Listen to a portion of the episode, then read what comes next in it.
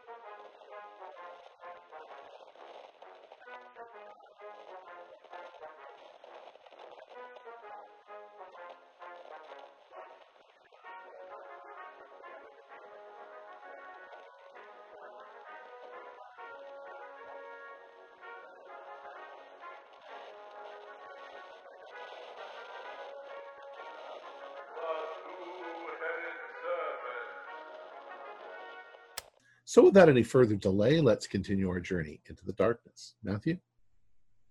Right. Thank you very much, Tom. So, late night on Main Street. It's very deserted, apart from you've got uh, Connor and Johnny out there.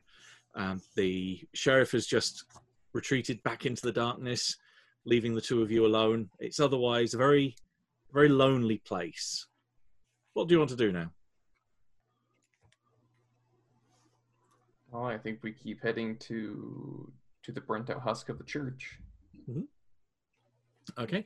I've got a note from uh, Johnny. Are you continuing on with Connor at the moment, or are you doing? Yeah, we'll go. as- I'm gonna go with him to the church first. Okay.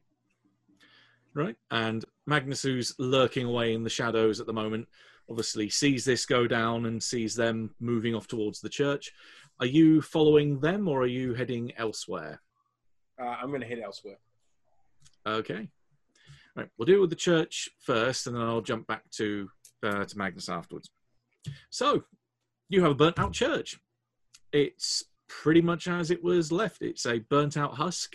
Um, the sign's still up, complete with its paint uh, thrown over the bottom half of it. But otherwise, as said, it's the middle of the night. There's no one around. So, what would you like to do? Let's see if there's some floorboards to either bust through or to pry up to try to get a look at what's underneath the church. Because we're all Okay. the snakes under there. Yeah. Gotcha. Um, they are not there now. Um, obviously, the dead ones are because there's plenty that um, got uh, got caught up in the fire. But the the only real thing that's below the church is just this crawl space that's just elevated it off the the dirt ground. So you could, if you wanted, crawl around in there. But there's plenty of burnt snakes, bits of rubble down there. There's nothing hidden down there anyway. That's disappointing, isn't it? Yeah, so maybe it's that that whatever entity is possesses the pastor from time to time is what's attracting the snakes. Yeah, It doesn't seem to be anything special about the building, so it must be something else that was attracting them. Well, everything else is burned down. There's nothing left here, as far as I can see. So, uh, Connor, you can hang out if you want. I'm gonna head to the other side of town. Are you go, going back to the hotel? Yep, yep, yep, yep. Going back that way. Um, got some business to take care of on the other side of town here. All right, well, you can take care of yourself. I'll head back to the hotel. Okay, so you two go separate ways. I know where Johnny's going. Magnus, whereabouts are you going? Um, I'm going to first. I'm just going to walk around a little bit, keep into the shadows. I just want to see what if anyone's sort of out at night, if anything peculiar is going on. Um, after a, probably an hour of doing that, I'm gonna. Is there a library in town? Uh, yes, there is actually. It's a Right. fairly small town, but it does have its own library. Um, it's very definitely shut at the minute, but you can identify where it is. Cool. Is it? Does it look like it's it's it is just the library, or is there like living quarters above or anything like that? Uh, it's it's purely a library. It's it's not a building that's been custom built to be a library. It's definitely a building that's been converted to become a library. But you think it was probably just a regular commercial property before then. So it's it's not a single big room with lots of freestanding aisles of books. You think it would be lots of small rooms which are probably divided up by subject per room or groups of related subjects per room that you would then go in and out of throughout the, the interior of the building. So like it's it's a a house that's been converted to be the the, the library, the records place, that kind of stuff. Yeah, either a, either a big house or a shop. Yeah. Okay, cool. Um, I'm just going to try the door to see. I'll try the doors, the windows to see if anything's open. Uh, give me a luck roll, see if there's any security's been particularly lax. Uh, that is a 32, which is more than more than enough to pass. Okay, right. In which case, you find towards the back there's an open window. Uh, there's a window that the latch hasn't quite been put in place. So with a little bit of a shake, you can open the window up and yeah, it pops open. Okay. Um. Yeah, I'm going to slip in, um, and obviously keep as I say keep it quiet and things. Um, I'm going to try and find records of the the town, and I, I want to find and see if I can find any maps of the town and the prevailing areas Mm-hmm. um, to see if there's particularly out south. I want to see if there's any maps that kind of reach a little bit further out south. Um, I get you. Yeah, Okay, uh, give me a library use roll. Cool. I'm not great at this, but uh, that is a 41 I will spend the the 14 luck.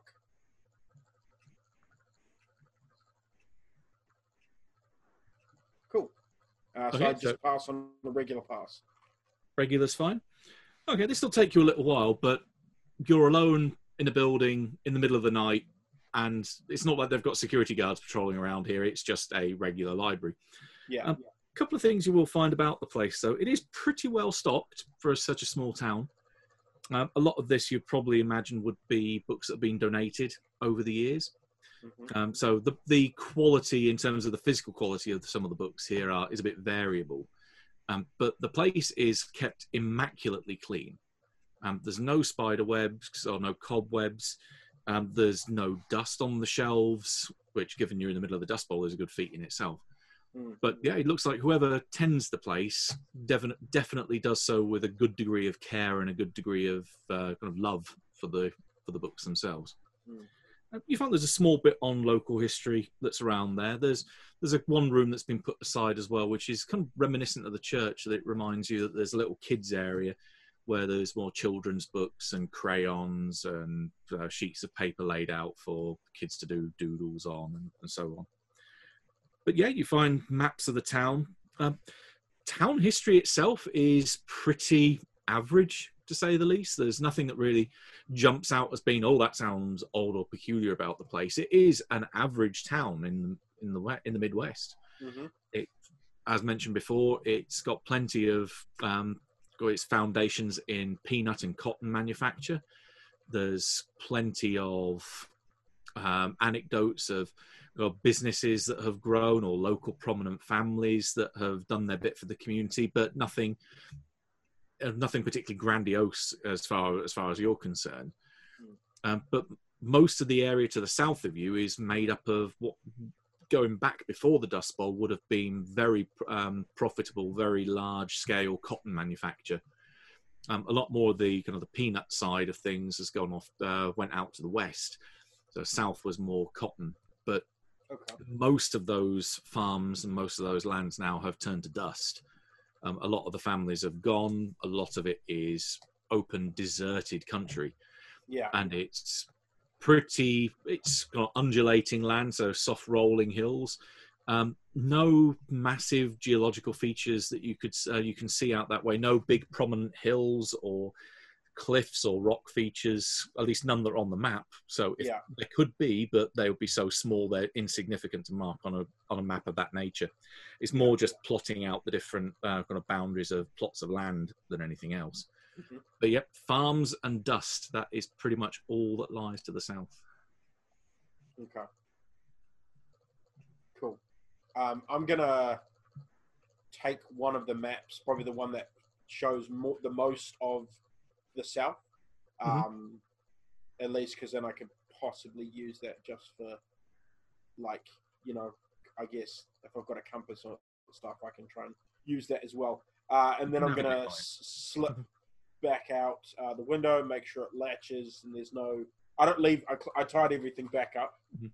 um, and then I'm just gonna slip back out um, and probably head back to the hotel. Okay. Yeah, that, that probably takes you a couple of hours. So it's well past midnight by the time you get back. Yeah. Um, probably the one thing you couldn't do is uh, pull the latch back in place from the outside, but it was half o- half open anyway by the time you got it, so no one's going to really notice any difference as long as you push it down. Mm. Right, and Johnny.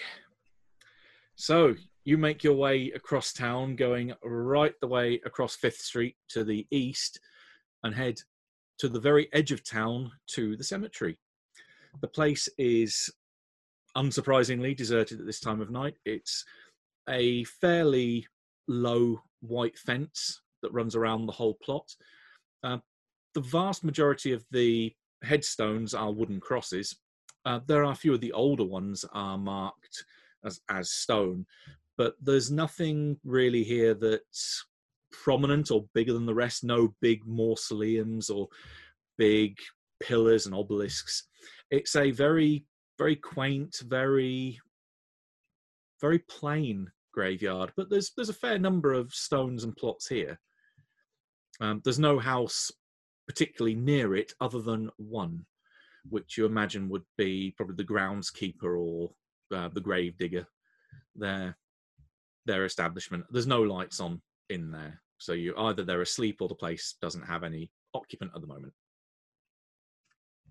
Oh, I'll cruise to the one that one house there. I, what I'm looking for is um, I don't even know what I'm looking for. To be quite honest with you, I just came here because I felt like this would be a good way to find a uh, the entrance to maybe a tunnel, or to find my way into my tunnel system, the Mhm. Ghoul tunnel system. So Gotcha. I'll cruise over. I guess I'll cruise over to that house just to see if maybe there's a. I, I even if it's just the groundskeeper, maybe he's got a cellar or some way to get to the lowest point of of that house. Yeah, you have a circuit of the place, and there is at the back of it there is a kind of normal storm. Um, can't remember what they call it now, uh, like a storm basement or storm cellar entrance. with the open doors like That's it. They're- at an angle which you would then Yeah. open like that. Yeah. yeah. one of those. Mhm. Is there a lock or anything on it, or Uh, there is an old rusty padlock, and it even looks like the the handle they're attached to uh, evidently hasn't been touched in a fair while. You could probably, with a bit of a, a yank, you could pull it out, and the screws would just come straight out of the kind of half rotten wood. yeah, let's just try that. Let's try to just give it a give it a thing. You Okay, roll, a- give- ro- roll of some sort here. It's I gonna be a was gonna- sixteen on whatever you want. Okay, I was going to ask for stealth just to make see how much noise you make. Um, yep, sixteen on sixty-five. So Oh, that's easy. So you you don't need your strength is, isn't an issue here. It's just how much noise. You grab hold of the chain, you grab hold of the handle in the same motion, you pull gently and firmly, and it just slides like a knife through butter, pulling this uh, the screws out behind it. nice, very nice. Mhm. I'll uh, hopefully not too squeaky, but open up the old door. That opens up, and there's a set of stone steps going down. Now, before I go down in there, I want to just look around and make sure I'm not being watched or followed. I mean, now I've already popped the lock, so I'm already a little bit suspicious if anybody was watching. But I do want to give a, uh quick survey around. Because you are so quiet no one hears you no one notices you there is no nothing to attract anyone else's attention at this time. Good deal. I'll cruise on downstairs. Okay. And bring the door down behind me. okay that brings the light down significantly. It's pretty much pitch black. But as you stand there and your eyes adjusting to the light or what, what lack of light anyway um, beams of it coming through the slats behind you of the wooden or rotten paneled wood. You think you shouldn't really be able to see but you are able to make out grey shapes around you. Um, there's a couple of workbenches down here. Um, it's an earthen floor but off in one corner you can see the steps that lead up to the interior of the house above you. And then in another corner just a hole where it looks like the brickwork has collapsed and there's probably about enough for a size of one and a half one and a half men across so it's not snug and it's not going to be too claustrophobic but there is a earthen tunnel descending into the dark I'll make my way carefully across. Um, eh, being that I've been ghoulified on one side, uh, did that affect my night vision at all, or am I Yeah, you're thinking- better? yeah i shouldn't really be able to see in here because there's it's dark outside yet i can still almost amplify the ambient ambient light Okay. yeah this this is not this is different I want to make my way over and I don't uh, there's really nothing that I want to I'm not here to steal and take or anything from them. I'm just here as a train state or a, you know as a as a transient to get into the tunnel system. Okay. So I want to leave only you know leave no footprint if I can. well funny you should speak, about footprints because going o if having a look closer at that hole there are some hoof-like impressions which are made in some of the softer earth around the first part of the tunnel Hmm. do any of them look like something that my hand would have made? Or claw? more like the feet of the uh, ones that you saw back in North Borneo. You, your feet haven't quite got that way yet. Right. Still wearing fashionable footwear. I'll just make my way into the tunnel then, and I would like to head east. As east as I can make out. heading further under the cemetery. Okay, I'll jump back to the hotel just to make sure that every, what everyone else is doing there. So, Connor heads back there after uh, going to the church. Magnus comes back about an hour or so, um, hour and a half later. Anyone else doing anything at the hotel? Sleeping. Always was, oh, sorry. I was reading the Bible and the annotations. Yes, yeah, we went through the uh, the very close similarities between that and the Gospel of Yig that you'd Okay. uh, brought down with you from Caduceus headquarters. All right, excellent. Spook, spookily similar. Just finished my sturdy nightcap and am asleep. Okay, I presume then Connor and Magnus, you're hitting the sack when you get back as well. Okay, um, if everyone's happy, I'm conscious I focus on one person for uh, for a while. Uh, ha- everyone happy for a couple of minutes more with Johnny, and then we'll skip to the morning when everyone wakes up. So hopefully bring everyone back together. Okay, so Angel descends into the dark. The tunnel goes down at about a 45 degree angle, so it's fairly steep. Um, it gets down to easily 10 meters below ground, so far enough that it'll be under um, the normal six foot hole that would be dug for uh, for the graves down there. And it opens up into a fairly earthen chamber. Um, bits of bit, uh, bits of the corners have been shorn up with wood here and there, so it almost has a kind of mining tunnel feel to it. Um, you can see that there's a table that's been pushed to one side. There's some candles that have been put on um, put on it. They're they're not lit at the moment. There's also a kind of mattress tucked in one corner.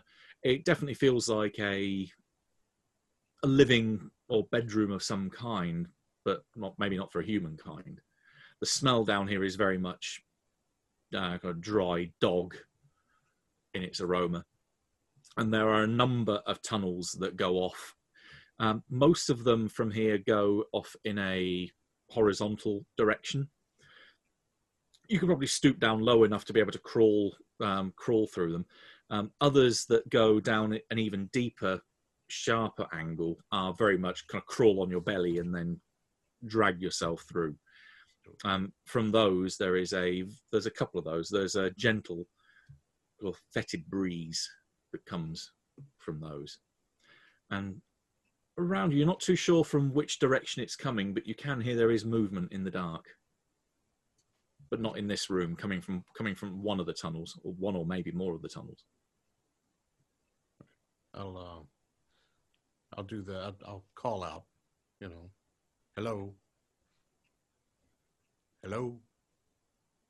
Okay, there's a uh, a scuttering sound comes from one of the comes from one of them, and you can see again. You're not too sure how you can see this black on black differential, but you can see shapes moving, or particularly one shape moving from one tunnel, and this figure lurks just at the periphery of where you could make out any detail. So you can see this kind of black silhouette on black, and there's a sniffing sound.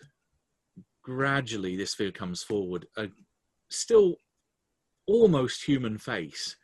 Very grey skin. The the front of the mouth is slightly extended into a into a, a muzzle. And well, its lips curl back to show a row of serrated teeth I haven't smelt you before you're new I am. I'm I'm new in town and I'm only I'm only visiting and I need I need just a little bit of direction. I'm new to the tunnels. And I need just a little direction if you can help me. Okay, comes comes forward. Um, you can see he's dressed in a very old, very threadbare and very dusty suit. Um, kind of black, white shirt, even this kind of scraggly excuse of a uh, black tie that's uh, that's around uh, hanging from his neck as well, and his hair's swept back, full of dust and grime. And in one arm, uh, one hand, he's holding a half-eaten, uh, very desiccated arm that you can see. He's evidently recently bitten into it. Um, he comes into the room, kind of extends himself up to his uh, to his full height, or five and a half foot of it.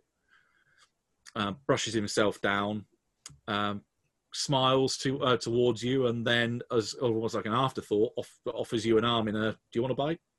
Oh uh, no, no, thank you. I had something at the hotel. I, I I'm I'm trying to make my way to New York. Oh, you're you're definitely a long way from home. How how'd you get this far out from there? Took the train. Uh, it was I'm with a party. Uh, it's a it's I'm with a party. We're uh, actually moving around out here, uh, trying to figure out what's going on with this this church. Maybe you maybe you've heard something up above ground. Uh, there's a church, a, a preacher proclaiming the word of Yig. Yig. Never heard of a yig. Yeah, yeah, damnedest thing. Um, used to be a Church of God, now it's a Church of Snakes. He's Well, I have I haven't been above ground for. Ooh. What what year is it up there? I'm not 100% sure, to be honest with you. It's, you know, we've been on the road for a while, so I've kind of lost track myself. but, Yeah. um, Haven't- Haven't been long turned, have you? no, no, actually, I just got this um, uh, earlier. Earlier Hmm. tonight, I got this here claw, claw hand, and uh, a little hair in the face. I'm gonna get that trimmed up when I get when I get where I'm going. But uh, yeah, it turns out that you don't ask favors of um, big gods, which I didn't know. I was I I've never really messed around in this shit before. I asked politely, mind you, that uh, he helped put out some flames, put out a fire, and uh, apparently that's not what you do. Hmm. So, uh, try to do good, pay the price, get a claw, big arm, weird. Uh, but yeah, this is new. Like I said, it's new, it's a new accessory. I actually accepted him as uh, as my patron god or whatever back uh, hmm, wasn't too very long ago, but it was down in um, down in Borneo or Borneo. Where were we? Well, anyway, that's where we were. He could raises an eyebrow. Borneo, never heard of it. I was somewhere. It wasn't Borneo. It was Borneo. Yeah. It was Borneo. Mhm. Yeah. Well, anyway, we were in Borneo, and I ate the arm. I fed off the morbid flesh, and um, yeah. Next thing you know, I'm surrounded by darkness. I feel pretty good about it. I wasn't. Uh, of course, when you're in the moment, you know, you're always going to say, "Oh yeah, yeah." Oh, next So thing you- you know, here I am. But you took the, the unspeakable oath of your own free will. Oh yeah, yeah. You know, I'm always I'm always down for new experiences. I just didn't realize how powerful that god was. He- to be honest with you, I thought it was something in the arm. I thought it was something in the arm meat. They were just kind of messing with my mind, and of course, got an image to uphold. So yeah, I'm gonna. It's like, oh, you're gonna eat the arm? Yeah, yeah, of course I'm gonna eat the arm. So I ate the arm. Next thing you know, boom, and now I'm a dark angel. Mm-hmm. He slow, slowly got inches closer towards you. And he looks down at the arm and says, Mind if I take a look? Oh yeah, ah, hmm? He kind of not lunges forward, but he definitely moves forward a bit quicker than maybe you would expect and just sniffs along the arm uh, from your hand up to your elbow and then pulls back with a, kind of a, a knowing nod. forward. Yeah, you, you didn't offer you didn't offer anything, did you? You just called upon help without without some quid pro quo. I asked politely. I didn't know it was. A, I, I didn't know there was a process. Well, the charnel god expects provender, shall we say? It expects an offering if it's called upon. What If you don't provide, then it's the name kind of says it all, really. That You know, if you're gonna call the upon- eternal God who has everything, you know. well, Mordiggian expects an offering. So if you want to call upon him again, I would suggest you have at least a fresh corpse to offer. Oof. That would maybe prevent you from getting a matching pair of those. Well, I, I would hope so because on my I keep a reptilian version on the left. Long story, It- you know. It's I've had a hell of a Hmm. month. Okay. So uh, I didn't get your name. I didn't get your name. Oh, um, he extends a hand, a clawed hand. Uh, Jimmy used to be the gravedigger around here back in the uh, oh, what was it? Back in the fifties. Ooh. So that's your place upstairs. Yes. Still ever go up there or no? You just let it let it fall to disrepair. Oh, only to scare some of the kids who think the place is haunted. oh, Jimmy. That's good. I like your style, Jimmy. Do you know the way to New York? Do you know which one of these tunnels they could use? I haven't been that way for a long time, but we have had we have had some guys and gu- uh, guys and dolls pass through over the last actually the last few weeks. Actually, uh, they said they'd uh, they'd come a long way from um, somewhere somewhere west of here. Mm-hmm. Yeah, they they passed through. If you, if you want to head to New York, the easiest way, and he points towards one of the tunnels that's going down, would be follow that one. And pretty much just keep heading in that general direction. Well, all right. Well, Jimmy, I appreciate it. Thank you. Thank you for your help. I'm going to. Um, I got a lot to do, and I got to get back. Uh, got to get back here after going to New York. I just trying to. I'm not, yeah. So I guess I'll catch up with you on the back on the on the back trip there. No worries. Yeah, look, I, look I you're broke your handle. I, I broke your handle, and I'm Oh. sorry. That's fine. I've been meaning to re- re- repair it for a while. Well, I'll tell you what. When I get back, if I get a chance, I'll fix that back up because I, I don't want to be a ungracious ho or you know, I don't I don't want to be an asshole. No, no, no, no problem. Enjoy, um, as you turn and head back after, so shake hands and heading away, uh, he leaves you with uh, a parting statement that just says, "Enjoy your time in the sun while you can." Oh, it's. I'm not going to be able to stay in the ups. I'm not going to be able to stay out, am I? He just gestures towards his face. This ain't gonna help. Oh, yeah. Well, guess I'm off to New York. Thank you, Jimmy. Have fun. No. And you head back up, and heading out is not a problem. Again, nothing's gonna nothing's gonna stop you. Heading back to the hotel. Um, I will. You know what? I will go go back to the hotel. Or I was going to go to New York, actually. Oh, you want to head back head back home? I was going to hit the tunnel to go back to New York because the Ah, right. It doesn't take long. No, that's fair. No, if you, if you want to head back to New York, that's not a problem. Uh, we'll jump. Its time will be fluid down there as you skirt closer towards the Dreamlands, and then be able to work your way back up again. So you you will arrive probably at some point the next morning, Okay. but still a hell of a lot quicker than it would be getting there by train or getting there by uh, getting there by car. Yep. So I'll skip back to the rest as they wake up the next morning, hit breakfast, and realise that uh, you're down one. Uh, it's not surprising. Johnny seems to disappear every two days, so you know this is on par. I think we're getting to the point where we can just assume that he'll show up at some point. He's probably going to come back with wings this time. I look behind myself Well, that'd be interesting. to see if he's lurking in the shadows.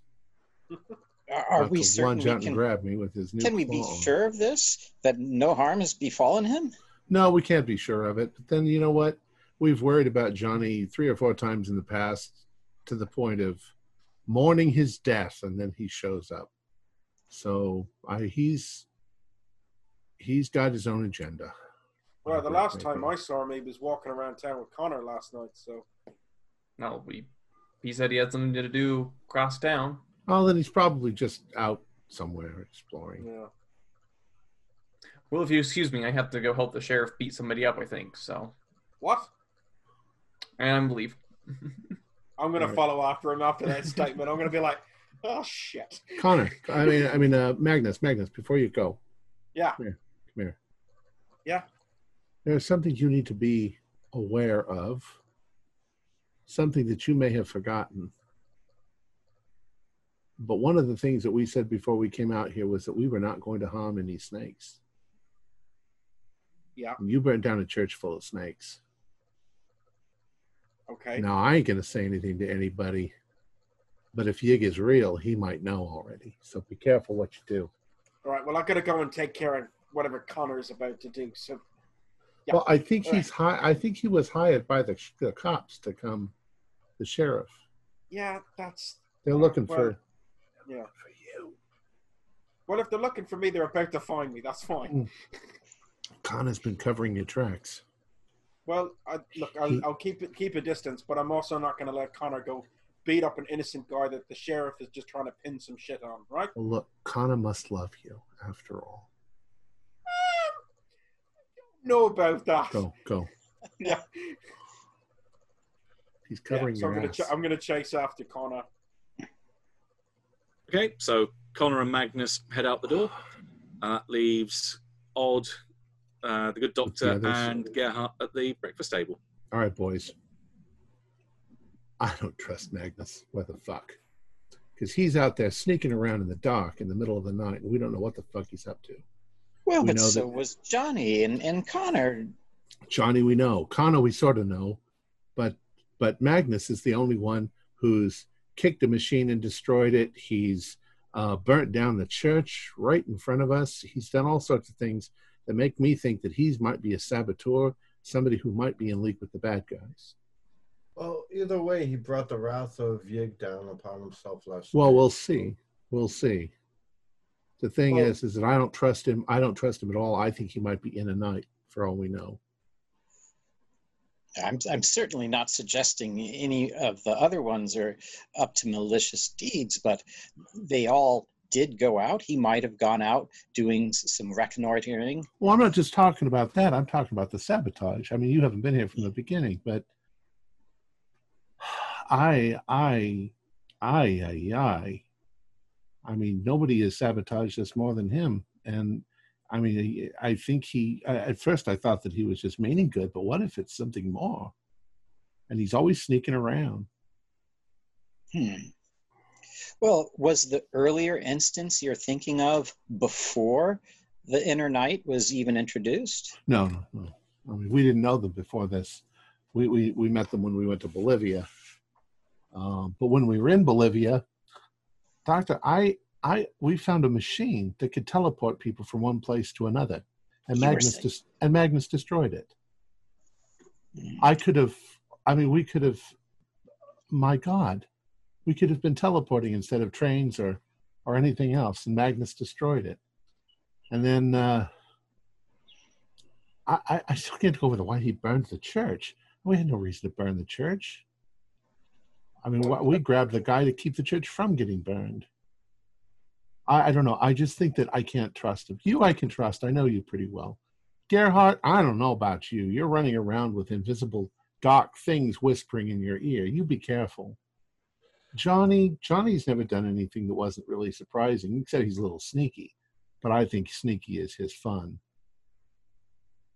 I think he likes sneaking up behind me and scaring the shit out of me. I Connor, think- Connor is. I think Connor is dead inside. I don't think he's. I think he's. He's just a sociopath. I- think Magnus is just like a barbarian at the gates of Rome. Well, he just- wants us to think that. While he meanwhile, well, let's see what if, if he sabotages one more fucking thing. I swear to God, I'm going straight to Caduceus. Point taken. I was up all well, not all night for a few hours, and uh, this annotations like eerily mirrors the the the scriptures of Yig almost to the T. Well, you know, from what you said to me, you said that he seemed to focus in on the whole resurrection part Correct. of the Bible. And I was thinking, you know, the preacher said to us, he, he used the term his last breath. Right. And I keep wondering if, and, and, and the people said that he, when he came back into town, he was like a new man. He was healthy, he was strong. He looked younger. What if he did die and uh, Yig resurrected him from the dead and gave him, he's like the new Jesus Christ of Yig, the resurrected Jesus. Maybe. Now And he was- Go ahead. Sorry. I was There's- just gonna oh, oh go go oh, go. No, no. Okay. Well, he- the some of the people that the Reverend has healed have been fully rejuvenated, yet they haven't been. They aren't completely different people. They They've have been- some mutations. They've been snakified, yeah. Exactly. So that might be with him. He might have been rejuvenated as well. I mean, it stands to reason because he hasn't been killing anyone. He's been healing them. Right, he's been given that power. And we don't see any snake traits in him. You know, obvious Now- one. obviously, he believes that God has healed him.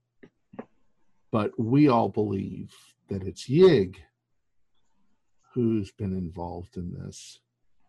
Whether Yig is a god or not, it could be an alien from another planet with just advanced technology that's he's used on this guy, and maybe that um, the American Indians think that Yig is a god because it's really an alien from another planet. I'm way more into believing that than I am to believing that he's a god. I barely believe in the one that we do have. Now, Johnny's newfound father, he did not remember Johnny's mom, or was that a lie? Well, that that's another issue, but I think you might be right. I think that my guy might not even be who he claims to be. I'm Meet just- him? Meet him. Yes. I'm just trying to see if there's a correlation between the two. Well, they didn't seem to know anything about what was going on out here. So I don't see that there would be a, a correlation between them. Well, I mean, how the preacher turned and how Meadham turned was it the same process? Now, if Except that Meadham, when he turned, he got rid of all of his staff and bought new staff. right, Now, if if I was if I was a criminal overlord that was taking over the organization, I'd get rid of all of the people that were involved in the old one, and I'd bring in my own people. The preacher, on the other hand, he came back and he's embraced the people that he already had. So He's I don't think helping. I don't think that he's a an imposter, but I do think that he's had a religious experience that he thinks is. I think the most important thing to find out today is the, the where those recordings are going and coming from. I agree. Somebody's Agreed. somebody somebody else is involved in this. I think.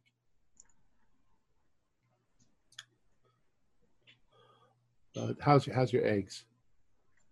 Oh, You, you, I thought I thought you wanted them sunny side up, and they brought them to you scrambled. oh, I'm I love scrambled eggs. You know you can send them back. Oh, I like them both. Eggs are good. As chicken eggs, not snake eggs. I don't know. I've never had a snake egg, but never had Me an ostrich egg either. I had goose eggs, Hmm. and our conversation goes in that direction for a little while. No problem there. Right. So, as you're tucking down, safe to a very nice breakfast with a, an array of eggs, but yep, none of them serpentine. Shame.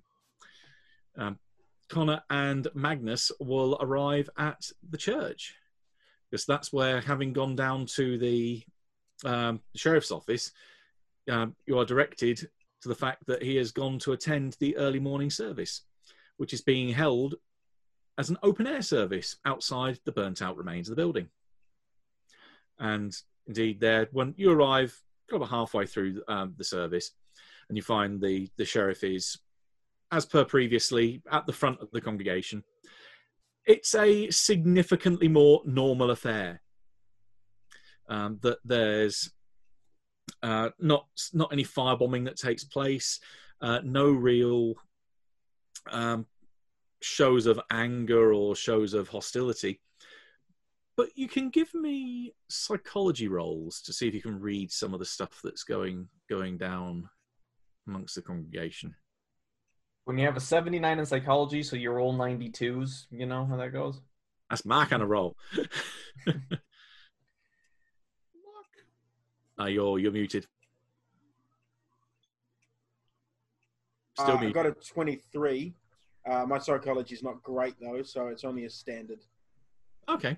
Um, yeah, you, you're aware that there definitely seems to be some very slightly a hardening of tone um, when the uh, when the Reverend goes to pick out.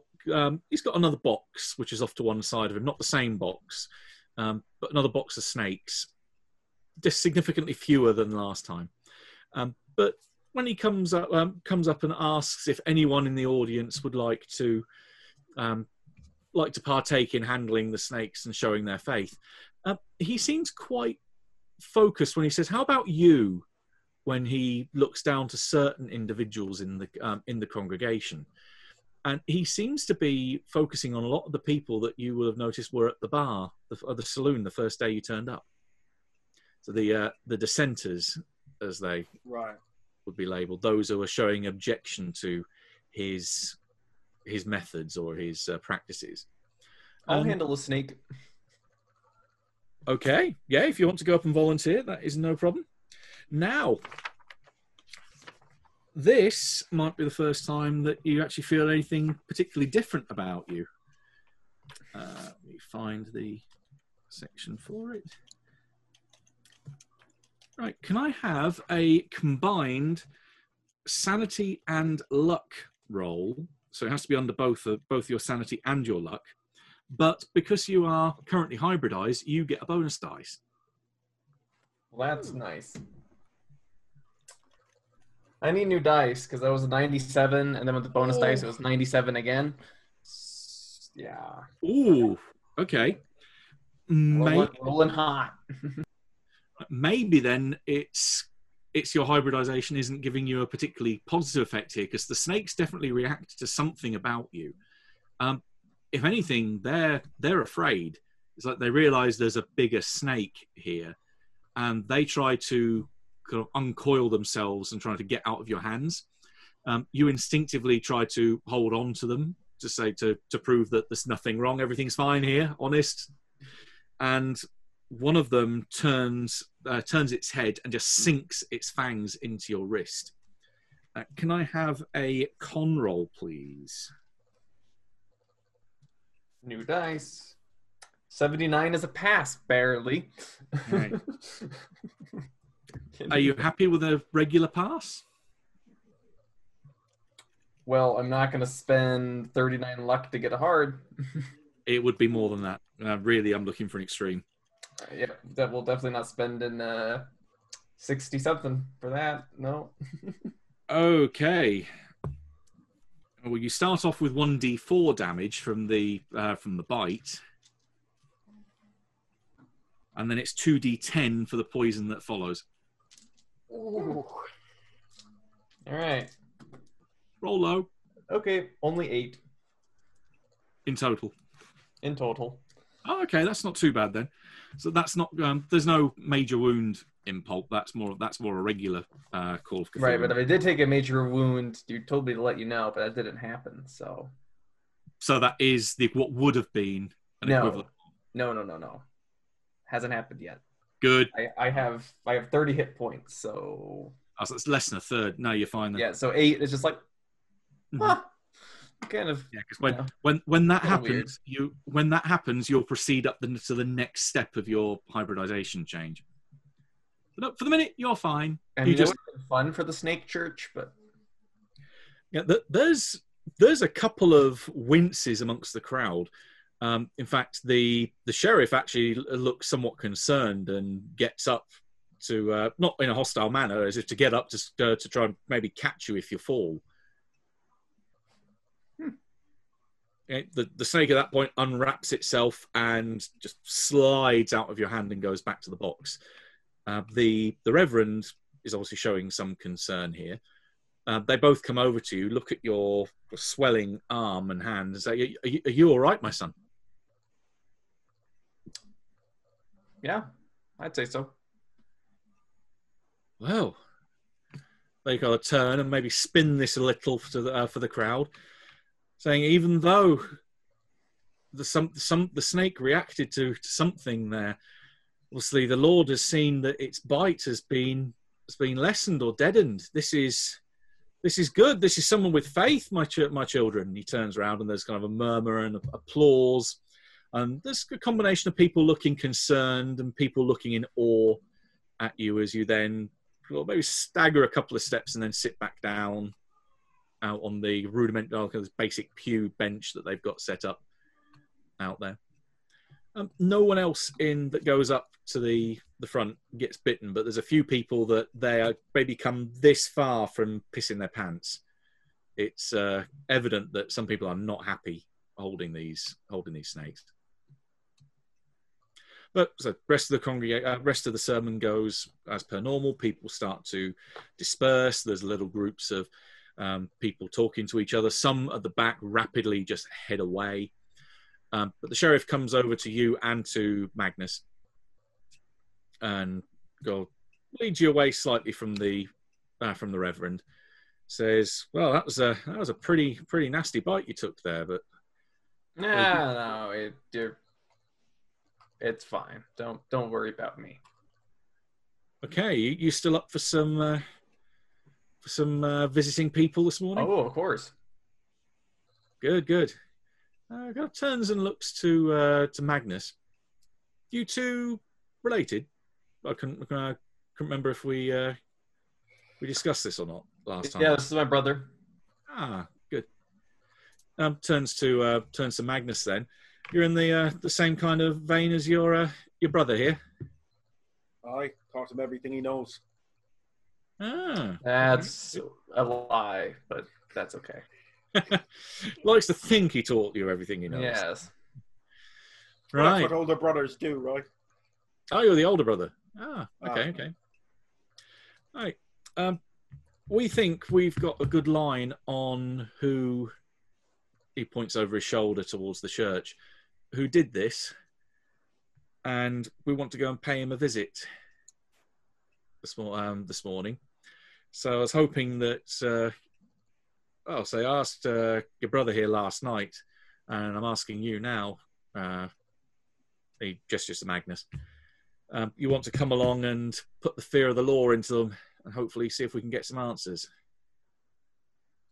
Uh, I think I'll come along for uh, just as much as of your safety.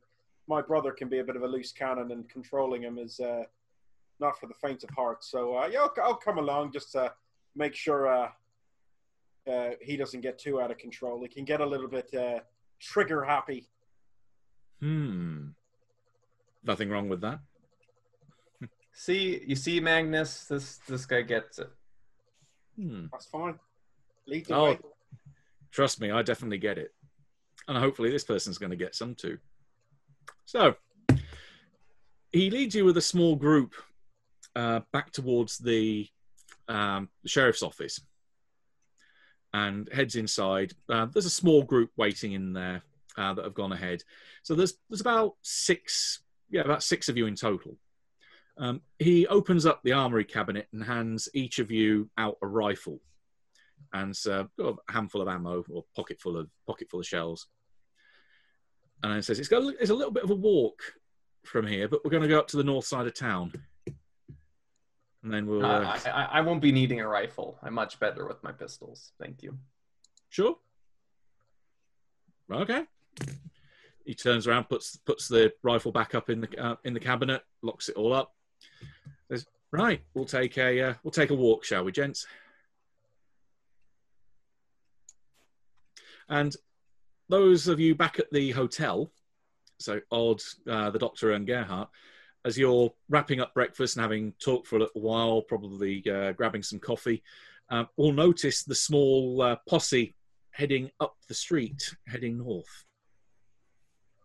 Hmm. I wonder where they're going. Yeah, probably out for blood. I mean, we all know who did it, but uh, anybody that they find along the way is going to be mostly innocent, unless they find what's his name, the uh, the drunk. Oh dear. Is Where do you think he's still back at the? Uh, I'm sure he woke up eventually and went home and slept it off, but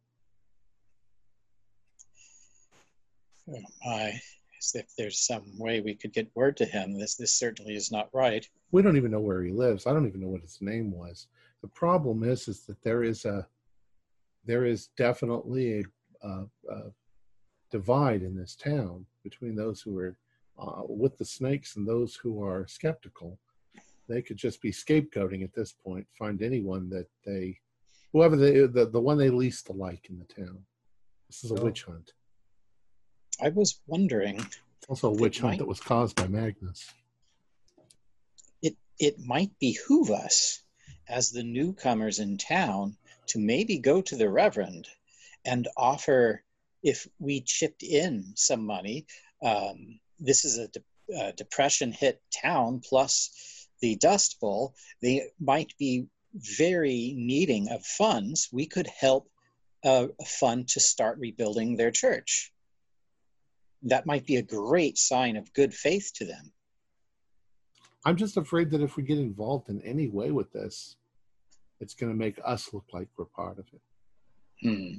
We're going to look like the guilty party who's trying to pretend like he's not guilty.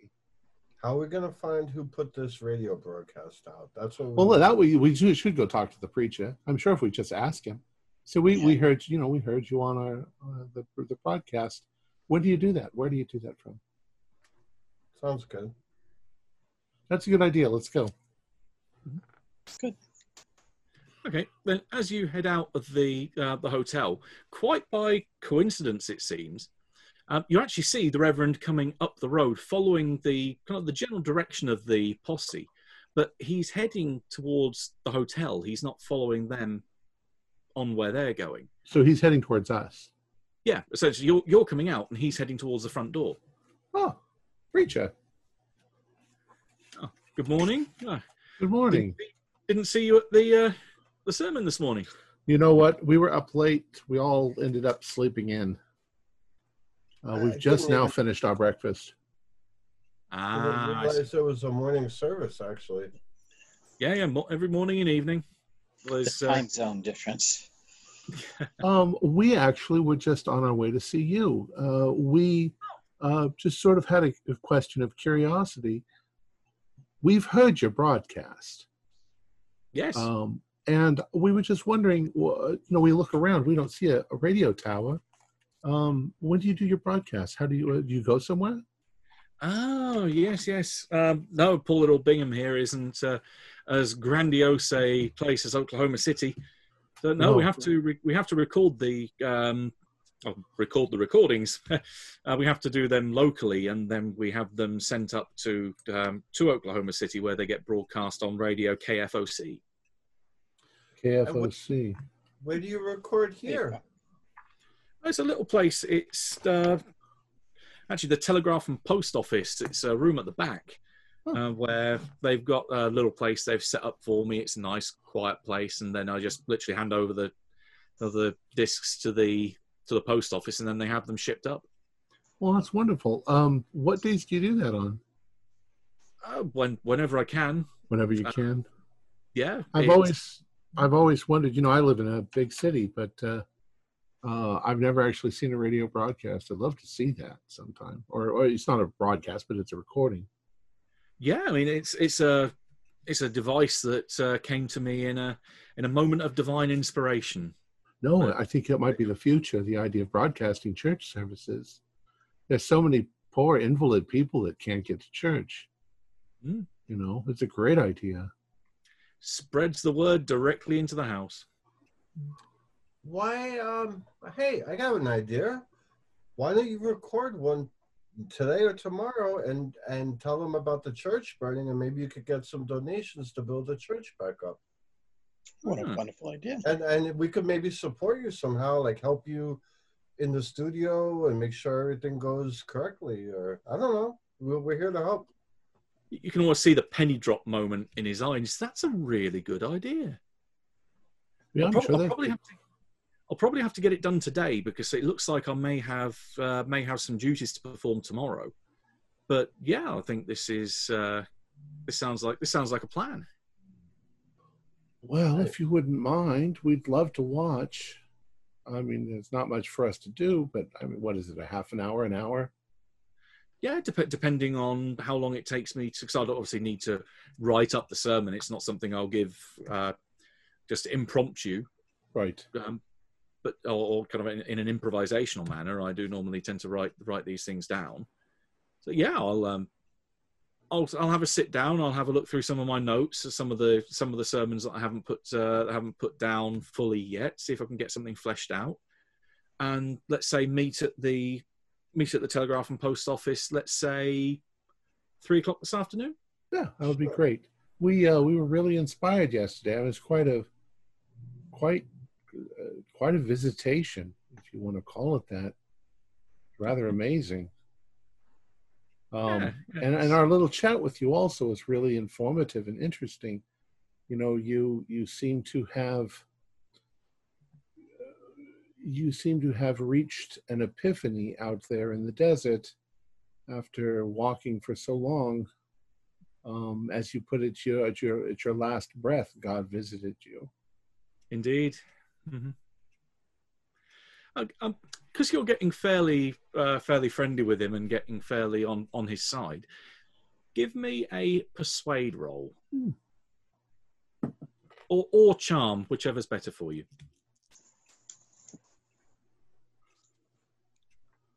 Which one is better? Persuade. This charm is better. I got an 18. My charm is only 15. I guess I'm not charming. I'll spend the three points. Okay. You can see he pauses for a moment. He looks towards the front of the hotel and looks back to you and the rest of the group. And then you can see he kind of nods to himself. He says, You know, I think you probably might be interested in something I've come uh, came here to say. Um, do you want to follow me inside? I, mean, I, I was actually going to have a word with the uh, the Allens, the uh, the man Oh, and his yeah. boy. Oh, Okay. lovely, lovely people. Yes, come on. Let's go inside. Yeah, Yeah. he gestures for you to follow him, and he goes pretty much straight into the hotel.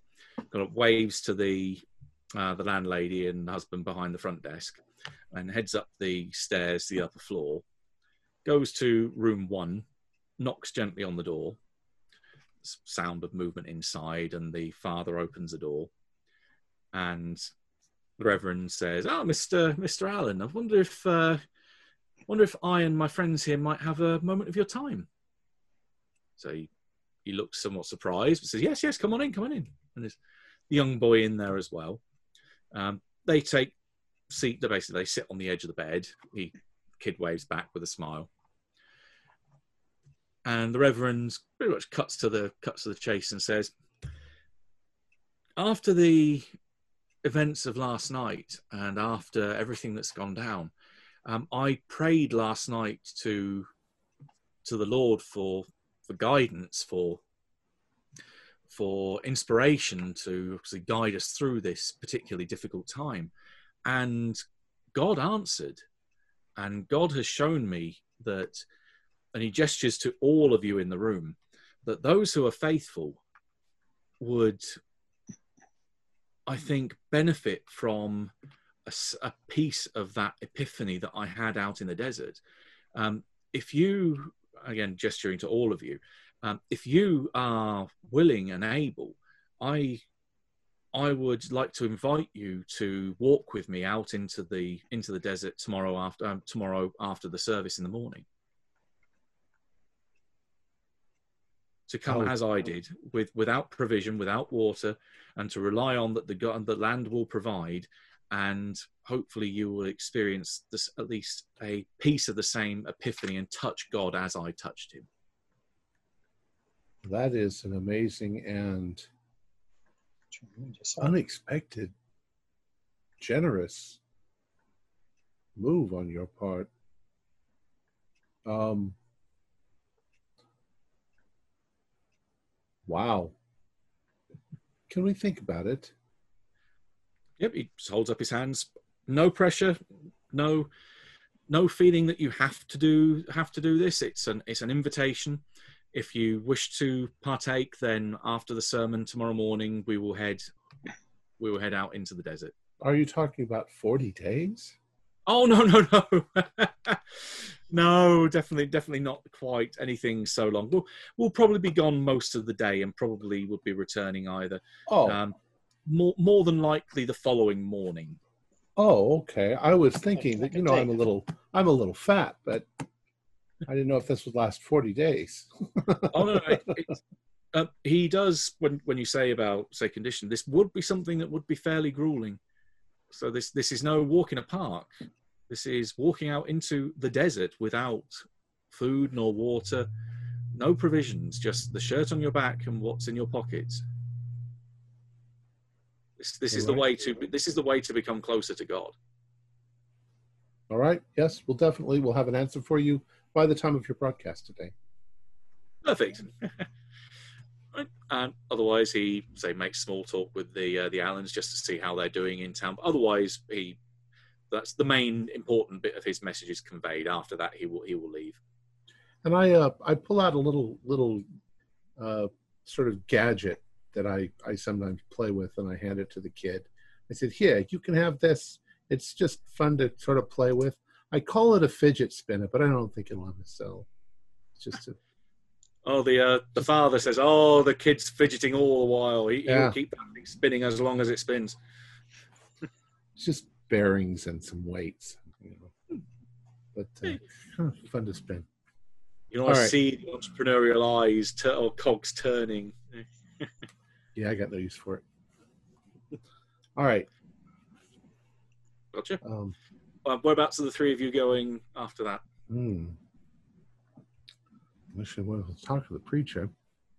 And, and it, the recording's at three thirty. About three. And, And we're saying that we're saying this privately, yes, and we're going to meet with the other townsfolk at the saloon this evening. Yeah.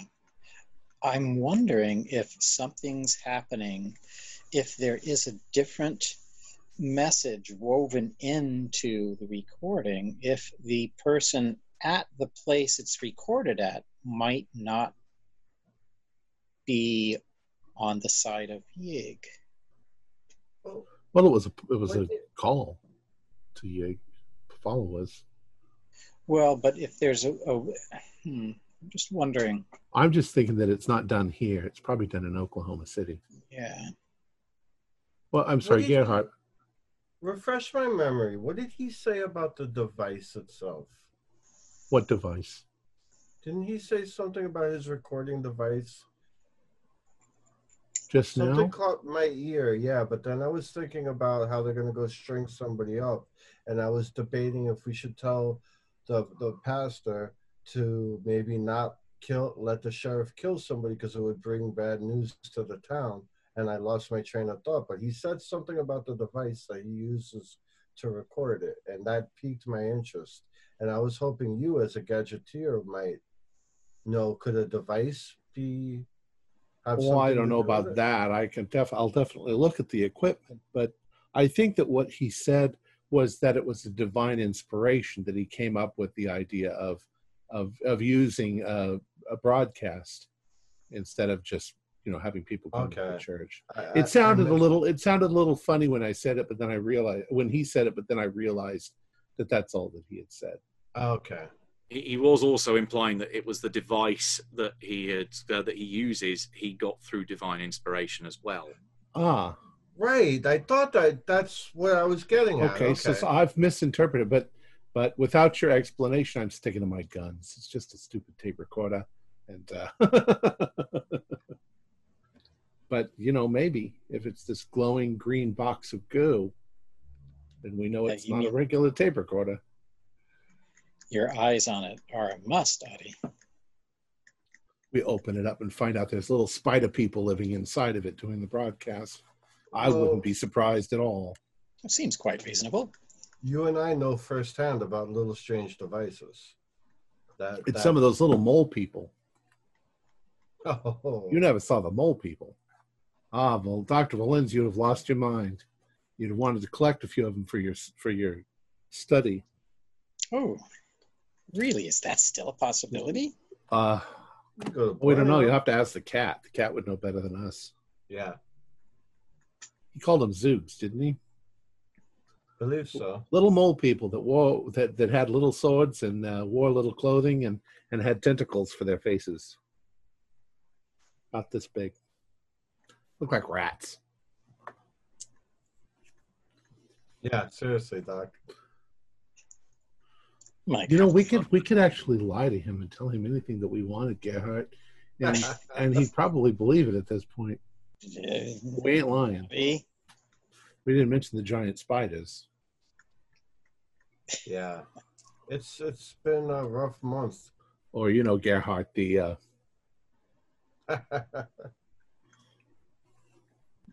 oh geez, I've just have remembered all of those things. Oh my god. Should probably take sanity loss just from remembering those things. You, you certainly it was. It's enough to make you go pale. Yeah. That's that's just the impact first round. So I don't know what to do at this point. We've kind of covered our bases. Let's just wander around town. Let's see what's going on down the street where Magnus and uh, Connor went with the what, sheriff. what time is it? So three o'clock's the recording. Probably so about it's what, 10. like noon It's- time? Oh, 10. It's probably the, the meeting well for Connor was scheduled for nine just after the sermon, so it's probably about nine thirty, coming probably up to ten by now. So we have time. Let's just Um, wander in that direction. Maybe there's a shop or something we can look at. Gil, do you think instead of following the sheriff, we might co- mosey on over to the saloon for a sarsaparilla, but kind of let them know to put the word out on the street to, to hide? Okay. That would be the kind thing. I'm not sure the bar is open this time of the morning, but maybe uh, for like you said for a sarsaparilla, Okay, some so sort of root beer. I'm sorry. Go ahead. heading towards the saloon then.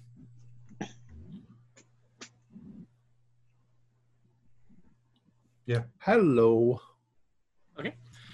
I'll get back to you in a sec. I'll go, I'll cut to Connor and Magnus. I just know where you're heading, so I can kind of mentally prep what's going uh, what's going to go down there.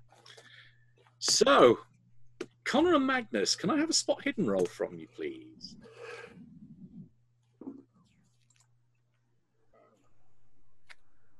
Regular Twenty-three pass. is a hard success. Okay.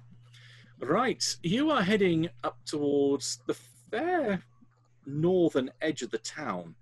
Um, most of this is, say, residential areas um, around here. There's not any commercial structures here, but some larger farms and, again, other larger properties and plots.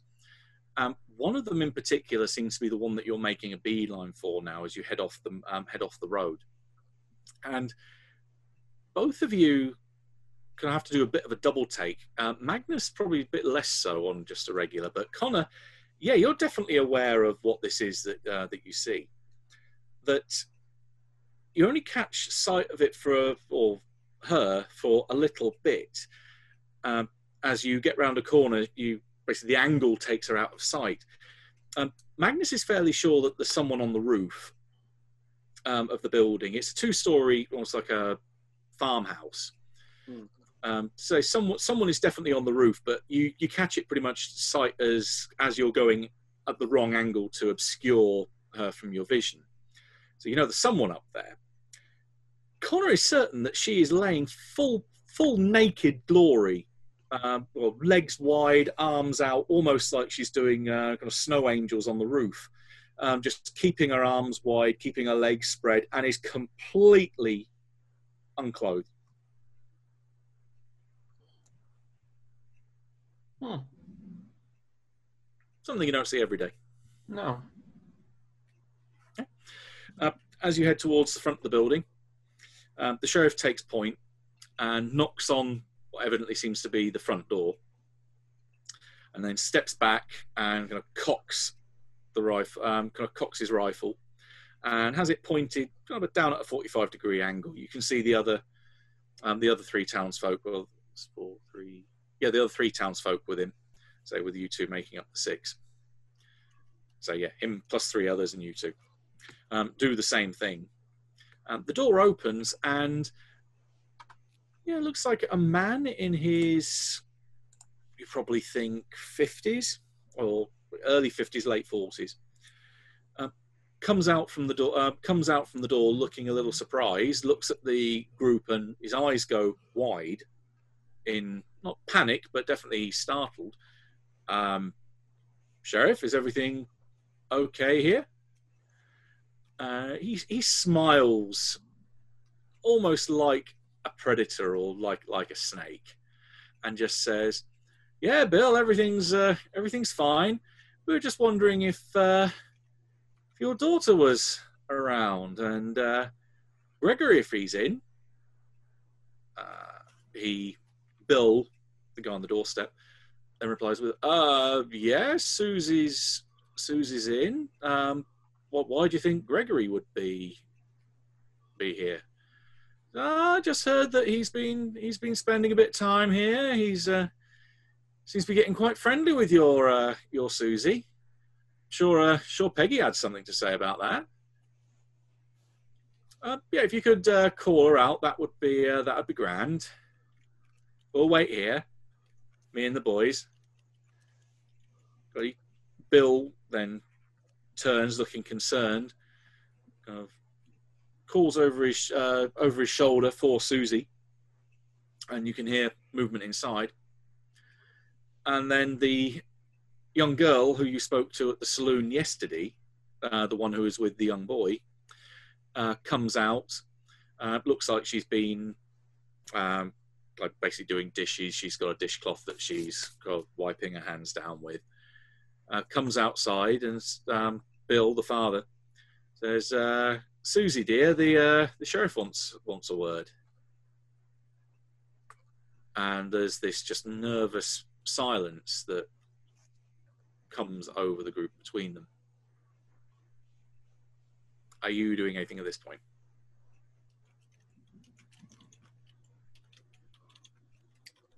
No, Okay. Yeah, I'm I'm I'm I'm not doing anything, but I'm keeping a very close eye on these men Mhm. and Connor. Okay. Right. You watch what unfolds. That the, uh, the sheriff comes forward and kind of extends one hand, see one that's not around. Uh, he's got one finger on the trigger of the rifle, and the other hand he's using to extend towards her, and says, "If you'd like to uh, come with me, Susie, we'd like to have uh, have a chat about what happened at the church yesterday." Um, she doesn't move from behind her dad and says, "Well, I, I, I don't. What do, what do you mean? What happened at the church yesterday? It burnt down. What, what, what is? What else is there to know?" Well, sheriff says,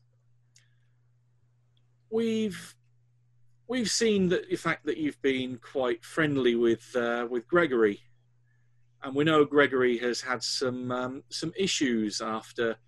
Um, after his wife Peggy had the uh, the healing touch of the Lord bestowed upon her, and we're wondering if, well, he looks around. We can have this conversation out on the doorstep, or we can have it out back at the station, whichever's whichever you feel is going to be best.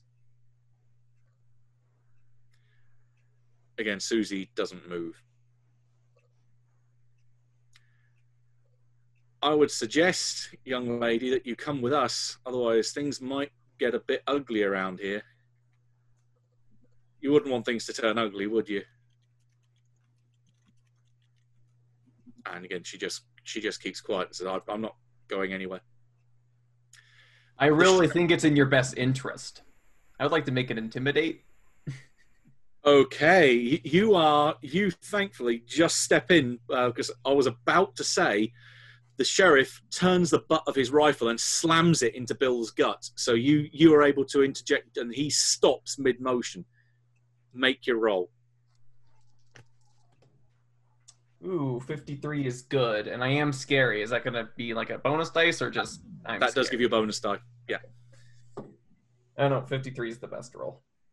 Okay. Regular pass. It's still a success. So the sheriff stops mid motion as he sees that this kind of look comes over her face, where she looks at uh, she looks at you, looks at the sheriff, looks at her dad, and looks back to you, quivering. She says, "Okay, well, uh, we can we can talk elsewhere." The grin on the sheriff's face just extends almost ear to ear. You know, he shoots a look in your direction that pretty much is just full of pride and kind of "well done, boy" kind of look, and wraps an arm around Susie's shoulders quite tightly as he pulls her in close and says, "We won't be long. We'll bring her back in one piece, Bill. Don't you worry. We'll be back. Make sure you're in." And your group moves away, um, starts to head back towards the sheriff's house. Um, yeah, the police station. Anything you do along the way, or going with going with the flow? Uh, I'm yeah, I'm not, I'm not. I'm not letting Connor and the sheriff and the, um, out of sight with this girl. Not a hope in hell. Okay. Yeah. Apparently, my brother's keeping a close eye on me. I'm just going along with the posse. I mean, glancing at people's shadows. If any just so happens to be serpent people in the posse. But you know, for the most part, just strolling along. Give me a spot hidden roll. Oh six. That is an extreme. Gotcha. Okay. Magnus rolling as well, or Yeah. Uh, twenty, which is what was I rolling on? Sorry. spot hidden? Uh, that is a hard pass. Okay. Both of you then are 100% sure no one in the group you're with has an odd shadow. They all look normal. Okay. So that includes the sheriff. Okay. Okay. At which point then you wander on back, going southeast across town, back towards the main, uh, back towards the main road, back towards the sheriff's office, and we'll see the other three. So Odd, the Doctor, and Gerhardt heading up towards the saloon. So you kind of you see each other kind of parting ways as one's going north, the other one's going then south. And it's about this time uh, that back at the graveyard, that if, not if, um, that your friend uh, Jimmy is not there at the moment. You think he's probably having a meal somewhere, but you are able to emerge back into that central space and make your way back up to the surface without any problem, Johnny. All right. I'll I'll head on up, and I'm just gonna kind of take a look at what am I? Where do I see either of those groups moving when I emerge from beneath? Uh, from the graveyard, it's far too far away, but it depends whereabouts you want to go from there. I was just I'm gonna start walking back towards the hotel. Mhm. It's been a, Okay, been a you long night, but if you head back towards the hotel, you will encounter Connor and Magnus first because they're heading you in your direction. Then so they're heading down over- Main Street. I'm just gonna kind of kick off to the side. They can probably still see me. It's broad daylight. Mhm. But I'm just gonna. I want to watch. I want to try to figure out what's going on. Now, is it obvious that they've snatched this girl up and they're walking her? Oh, they're frog marching her. It's the sheriff has got an arm clamped like a like a vice on her shoulder. She is in evident discomfort as she's being pushed along. Well, kind of half pushed, half dragged, really. Um, can I try and mouth something to Johnny? I was just walking about to say. I want to. Is can I make eye contact with either of the brothers? I'm at the back, so if I notice him, can I try and mouth something? Yeah. Uh, I'm gonna try and mouth, get help, and I'm gonna point at Connor and then do this. Oh shit. All right. Let me check. I'm not leaving Connor alone with the sheriff from this chip. Not it. Not as not fucking happening at all. Let's see, Connor has only made less violence happen so far. But you know, Now all all night has occurred. We're we've we've gone we've gone all night long now, right? Yep, you are fairly certain that, considering, say, time is a little weird when you um, on your tra- uh, travel, that you think this is the next morning from after you when after you left. Right. I was just checking. I had to I had to adjust my magic points back up because we're full. Yes. Mm-hmm. Now I'm just gonna I'm I've still got eye contact with Magnus, and I'm just gonna I'm gonna mouth back. Are you sure? Okay, mm-hmm. okay, okay, all right. All right, before they get too far past, maybe about halfway, because I'm watching as they come in. I've picked up that off of Magnus. I'm going to step out into the road alongside of them. And I'm going to call the, I'm calling in the snakes again. Calling them in. And- Okay. Right, you can spend your spend your points accordingly. Um, you know what? First, I better roll to make sure I don't have to eat up all my luck to get my psychometry to work. All right, 32 on 98, so that's going to be okay. Oh, also, you're you're not Oh, activating. oh, oh no, it's the serpent. I'm sorry, it's the serpent one. I, I was rolling the Yeah, I wrong was- thing. I was going to say that psychometry requires a roll, but the, se- the Yeah. scepter doesn't because you're already attuned to it. Oh, that's right. That's right. It just burns 10 to use it. That's it. Well, I'll As just he that- learns everything about right the horse. Down to seven. Mm. He All right. learns everything about the horse shit that he just stepped in. The horse was really disgruntled when it took that dump. thinking, All I do is pull this bloody cart all day. I don't get any apples in the morning. Grumble, grumble, grumble. But So I'm going. To, I'm going to put the newspaper in my in my back pocket, Mm-hmm. and I'm going to raise my hands and say, "Stop the procession!" okay, As I, I think- activate, as it activates, and the serpents come to me. And now I look, I look like hell because I've been up all night long. oh hell yeah, been- yeah. So I look as if I've been out in the world. I walked to New York and back, for Christ's sake. I look rough. And I'm going to use that because as those serpents start coming to me, I want to tell that sheriff, Sheriff, I've just come from a walk, a walk with God. Oh boy. Now the serpents are all coming. They are. They're not. It's not quite quite as quick and grandiose as it was at the church because you had a large amount of them very close by. But you do see at least a dozen, two dozen, start coming out from under the buildings that are, are on Main Street and slither their way towards you.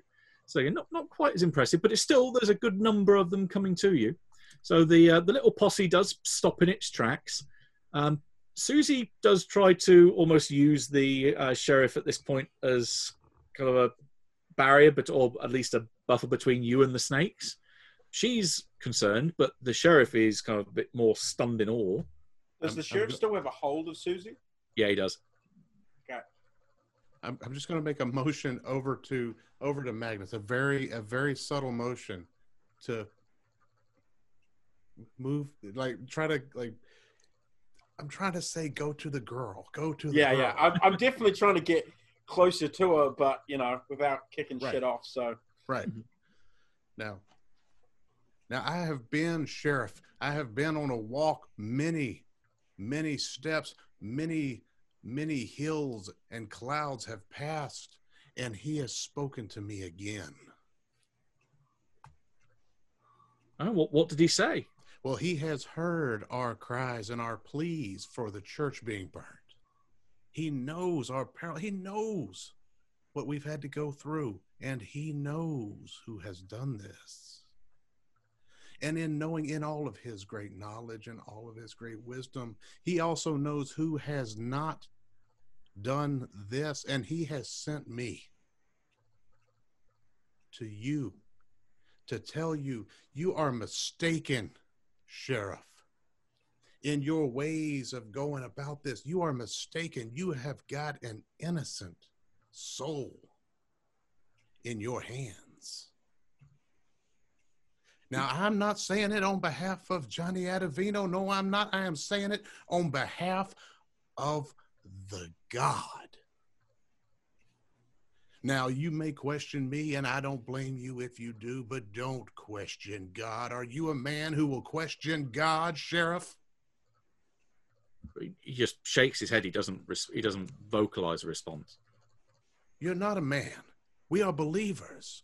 For for our religion is strong, our belief is strong. But our grip upon that young child should not be strong. So release that grip, Sheriff, in the name of God. Your choice of fast talk or persuade. I think either would count here. Okay. Here comes the 99. 19 and oh let's see fast talk's only 15 oh but persuade is a 45 so that's going to be a hard success on persuade Okay, he just looks down at Susie, and you can see this kind of look of confusion in his eyes. But you can see the hand on his shoulder, just one finger slowly comes up and then another, and his vice like grip just lessens. And he lets go of her. bless you brother Well, and bless and then you I'll, I'll I'll whisper to the sheriff is like, well, we already knew it was Greg, right? So this kind of just confirmed your suspicion. He, he turns and looks towards you and says, I'm, uh, yeah, I'm kind of confused. do For i hear him say that Yeah, he does say he's, he's a bit confused. your confusion has already been addressed sheriff for the message came to me that the guilty party is in your midst right now For dramatic pause, I'm going to cut to the others for a second because this will set up what's about to go down uh, down on Main Street. So, Odd, the Doctor, and Gerhardt, uh, you walk up to the saloon. Um, it does appear to be open, so the doors um, the doors are open rather than having the interior doors shut. So you've got the, uh, the typical saloon swinging doors. Um, as you as you head inside, you can see the bartender Morris um, is of moving around. It looks like he's come out of one of the back rooms and he's then about to come round the front of the bar and head into another room. He looks concerned. Hey, Morris. Um, Um, we need to talk a little bit. Um, Yeah, yeah, yeah. Have, have you seen Have you seen Hilliard? uh, the he's the the drunk fella. Yeah. I haven't seen him. The thing is, is that you know what he did yesterday. It's awful, and I kind of sympathize with you. But I think the sheriff is out gunning for somebody, and whoever he picks is going to be completely innocent. Well, that's just- that's an interesting choice of words because Hilliard's gone and so's my rifle. Oh shit! He No. was, he was just parading that girl down the street. Yeah, but Hilliard's probably going for the preacher. Oh fuck, let's go. Yeah. Um, can we get three sarsaparillas to go before we leave? No. I'm just- Tell tell Greg to hide. So say again, get Gerhardt. Greg, Tell Greg to hide. why why would you have Greg hide? That's the one that, that was with the girl. If they were gonna take the girl, they're gonna take him. We don't know about the girl or Greg. Yeah, we saw them walking her down the street. We passed each other. No, we we you, did, walked. you did see her being frog marched south because you you you We were heading saw north that. as they were heading south. We saw that. Okay, I didn't realize that was us that saw them. I thought it was them that saw them. All right. No, no, Yeah, I think he's got he's got the wrong person. So you got we got to find him and, and turn him in, or, or make him turn himself in. Let's run to find the preacher, because if he dies, then this is over. What what the hell? Look outside. There's snakes. They're all Yeah, heading in that direction. They're all heading south. Hmm. Um, Yeah. either something really weird's going on right now, or Johnny's back. Both. Uh, no. all right, let's go. Thanks for the uh, sarsaparilla. All right, so we got to run out and Like run though. where was the preacher Yeah. going? with haste. Well, the preacher, after he left the hotel, was heading back south. So you imagine he'd be heading down Main Street and then back towards the church. Okay, so we're heading. Are we, we cross his path on the way? Uh, it would be to kind of to intercept him would be a lot of zigzagging through the, um, heading through the different blocks. The quickest way would be to head back to Main Street, run down to the intersection with Fifth, and then cut across, which would be about the same route that he's taking anyway. All right. Um, I want to go, so I come from behind. Mhm. Like let them two go for the director. I'm gonna go slightly back and around in case I see the guy with the gun coming, trying to surprise him from behind. one of them's got. One of us has to get the sheriff and tell him that somebody's gunning for the preacher. Mhm. All right. I'm gonna. I'm gonna try to run the way you just said and go and and get to the uh, the preacher as quickly as possible. Okay, those that are running, give me dex rolls. Uh, yeah, post haste. All right. And if I see uh, if I see the, the Hilliard, then I'm gonna probably use my gun on him again, my uh, net gun. I got a 15. What, what was he doing, Dex? Dex, I got a hard. Uh, that is an extreme. Oh, right, you run like the wind. The big And- fat wing. Yeah, that's a hard. you say? hard, yes. Yep. Um, you're able to uh, you're able to run over to let's say what would be a couple of road a couple of roads parallel to Main Street and then head down that way. So you would be able to either cut him off or come up behind him. In the case, and the doctor. Oh, I'm I'm booking with uh, with Audie. Okay, right. You both head the same direction. Yeah. All right. You follow as you're heading that way. You are running ahead and faster than a good number of snakes, which are slithering their way down Main Street. So yeah, definitely something is Don't- familiar don't- about this calling. yeah, don't step on any snakes. Keep your eyes up above too to see if he's gotten up into a, a building and he's going to shoot from above. Yeah, I'm shifting between up and dodging snakes. Yep, You're you're looking all around. I'll ask the rolls in a second. Okay. cut back to the other um, kind of midway down Main Street at the junction of Fifth. The the sheriff is looking again somewhat surprised. What what do you mean that and looking around that the, the person responsible is here? You got to remember, Sheriff, your trust cannot be in man. Your trust has to be in God. So when you laid trust within the mortal man, you made an error. And he told me that. And that's why I have come. At this very moment, at this very juncture, at this time, I was sent to let you know that the one who torched the church, who took away your place of worship, well, it was no other than Connor Frost,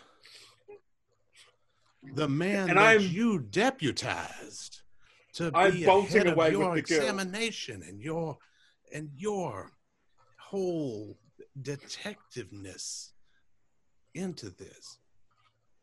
He is your guilty party. By the word of God, his mouth to my ear, I am but a channel bringing you the information from the holiness. Okay, the the sheriff turns to Connor with this look of again confusion and God disbelief, and then he looks at Connor and just like shakes his head, and then turns round to uh, turns back to Johnny, and says, pointing at Connor as he turns back to Johnny, and said, "This man, I trust him. Hey, I don't. I don't. what's get that? What's that in his jacket pocket? He's got some kind of device in his jacket. Pointing at Johnny. yeah, he kind of look, looks back to you, looks at Johnny. What? He kind of slowly turns the rifle in your direction, not in a kind of hostile intent, but what have you got in your uh, your pocket there, son? Oh, this. This was the gift from Yig. And I removed the scepter, the serpent scepter with the eyes. This was the gift that was bestowed upon me to prove to prove to you that my word is true and straight from the gods above. Okay. Johnny and Connor will see that coming up from Fifth Street, now just at the junction, following the snakes in their path, is the Reverend. And running out onto Fifth Street, a couple of blocks, uh, a couple of blocks away, you can see Gerhardt skidding in the dust as he comes round the corner and then sees the Reverend go walking forward towards the group. Um, mainly looking at the snakes first of all in this of look of wonder as they're all heading towards Johnny. I'll scream. Oh, sorry, I didn't mean to, but I wanted before something happened to him. As soon as I see the Reverend, Reverend, get covered now! I scream as loud as I can. Okay. Um, in which case, Odd and the Doctor arrive from the north at this point. Magnus, as you've grabbed Susie and are heading toward just off the street, Yeah. turn as you hear this sound. And as you turn, just as you're about to head down an alley, someone almost bumps into you. And you hear this, uh, well, you smell the whiskey first of all, but then hear this loud cry of, Thou shalt not suffer a witch to live! And bang! As a rifle shot goes off. Everything stops for what seems like a heartbeat. And this, this large red flower like spray emerges from the reverend's throat. He wavers on the um, in the uh, where he stood for a moment and then falls back into the dirt. We descend into initiative because the guy isn't going to stop shooting, especially as there's someone there with uh, with a whole load of uh, snakes being called to him. I'm also screaming, Hilliard's the one that burned the church. He's trying to kill the Reverend. And he just did. He, he is dead on the ground, but Hilliard is still stood there, wild-eyed, with this rifle um, in front of him. I'm going to pull the net gun and try to fire it at Hilliard. I'm right next to him, right? You are pretty much on top of him, yeah. All right, I'm just going to swing and clock him. Okay. Well, in terms of Dex, um, Yeah. it is Johnny that goes first on 95. How far away am I from him? He's across the crowd. Is that? Am I? About 10, me- 10 meters away. So he's on basically on the edge of the street. You're in the middle of the street. Shit. And I seem to have a crowd looking at me. Oh, you've Well, definitely actually, attracted they've crowd.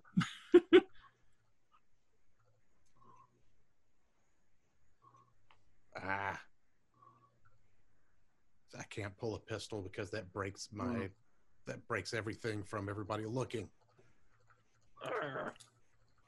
I'm just gonna pass it. I'm gonna I'm gonna pass it and and and say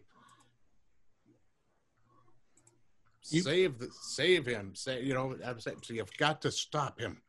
We've got the non-believer. Okay, you you can certainly get that as a free action to say what you want. Yep. Um, I've got and if you mechanically then want to do another action, you can hold until I'll later hold. in the round Yep, if I'll attention diverts itself away from you. Excellent. Uh, next up is Magnus on 90. Yeah, I'll. I'm just going to swing and try and knock him out.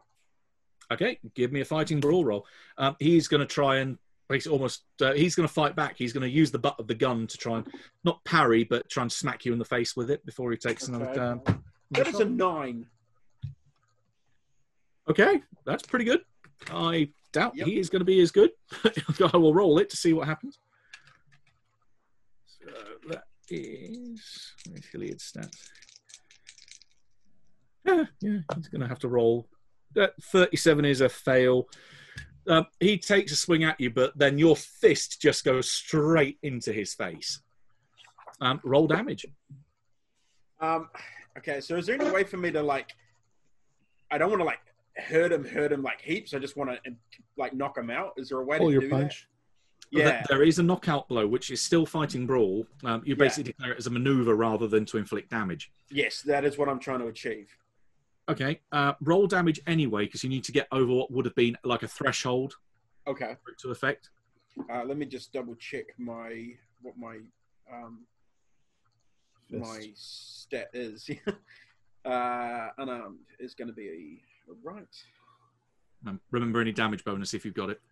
Yep. Oh shit. That's a seven. That is more than half of his hit points, just because he's got 13. So he has to make you effectively pull the punch, so it will be one hit point he takes. And he gets to make the con roll to see if he stays up. And yep, he fumbles it on 84. So, well, not fumbles, but definitely fails it. So uh, you punch and pull back. His eyes, for a second, kind of glaze over and then roll back. And he collapses like a sack of potatoes in front of you. Cool. And I'll kick the gun away. Yeah. Okay, that will probably bring us out of combat rounds then, because no one else. uh, He's the only aggressor in this instance. Um, the sheriff runs straight for the body of the uh, body of the reverend, and Into it sounds like Gerhardt heading that way as well. I, I'm sprinting with all my might to the Reverend to try to attend him immediately. Okay, um, he is he's gurgling. He's not quite dead, but you you get the impression that, especially with the doctor being your uh, particular speciality, uh, he has seconds, and nothing is nothing short of a miracle is going to save him. I, I um, there's there's nothing I can do with uh, out in the. You-. There's so much damage. Uh, essentially, he he takes all of his hit points in one go. Oh lord! One- He's dead before he hit the ground. I, Preacher. I, Doc, there's no, nothing that's going to help him. He's gone. He's Preacher. got seconds to live. I, I grab the preacher's hand and I'm like, Preacher, is there any way that you can heal yourself? And I put his hand like this on the, Uh-huh. the wound. Yeah, he's he, he kind of pulls not pulls it away, but his blood-soaked hand wrapped itself around yours, and he You're still needed almost- here. He smiles, uh, coughing up blood as he does, and in his last gasp, he just says, "It'll be all." I want to pour a little bit of poison on him. I'm thinking maybe the snake yig venom that I have might heal him. He's Uh, dying anyway. uh, you pour it, and Just his head slumps back into the dust, and it just runs off the wound. And there is a very warm corpse in front of you. The blood slowly stops gushing from the wound. I was just a thought. I don't know. I was hoping maybe. Can, I- I- can I, can I move over there and, and give him his last rites? No one will I- stop you. Since I- I'm probably the most powerful preacher and holy man at the moment since he passed away. I uh, I look up at the sheriff and I say, Hilliard admits to lighting the fire at the church. He used gasoline, and he was on his way here to shoot the preacher. We tried to catch up and stop him. He's drunk. He's drunk off his gourd. Uh, You can see that definitely the the sheriff is not a happy man. Um, he, you can just see this writhing anger boiling up inside him. He starts to sweat profusely from his forehead. He starts to shake. He starts to quiver, and then, if no one stops him, he turns and starts marching over to uh, towards Hilliard on the ground.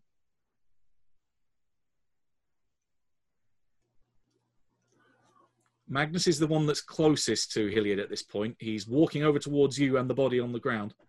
If he's going to try and shoot him, like if he's going to try and kill the guy on the ground, yes, I'm going to stop him. Well, now we can just hang him. You can see that's what his intention is. You can see him cocking the rifle, bringing it up, not God bringing it up to aim, but holding it at kind of half, somewhere between chest and waist height, as if he's going to just empty the thing into the guy on the ground. Um, I'm gonna I'm gonna try and intimidate him. I'm gonna be I'm just gonna say, do that, and you'll suffer the consequences. Agnes is a murderer. Let the town do its justice. No one died. No one fucking died. Attempted the murder. preacher is dead right Yeah. here. Yeah, yeah, but it's still he. you get- You've got to do the trial. You've got to do all that sort of stuff, man. Actually, he just murdered the preacher. Yeah, he just killed the preacher in front of Preacher's everybody. dead. Yes, Yeah. the preacher died. He had his whole throat blown out. Yeah. Right. Well, I'm getting I'm be done. I, I'm getting Susie back to her house. I'm just walking away from this. Okay, well, you, you have said you tried to intimidate him. You did give you a speech. Uh, you can Yeah. roll intimidate if you want to try and stop him. No, the other guys have talked me down, so I'm just going to walk Susie. Well, we Back to the can't. We couldn't have talked you down in the situation. He wasn't aware that the preacher was dead, but his I character. wasn't. was- ne- I wasn't near the preacher. Oh, I, you- you can still roll it because it might change his action. You never know. No, I'm just going to walk. Uh, I'll walk away with Susie. She's probably fighting. I don't know what she's doing. Uh, she's shaking, quivering in Yeah. fear. So you I'm have to guide. You have to guide her away and uh, make her make sure that she's looking forward. Just as there's one bang, bang, bang, repeatedly from behind you, and the others can see that he basically unloads the rifle, starts putting another uh, rounds into the chamber, and just keeps going until he's got um, until he's got no shells left. There is just have to clean a, it up. there is a very, very uneasy silence that follows, and he just walks back into the sheriff's office and slams the door behind him. Where the fuck did the sheriff go? Um,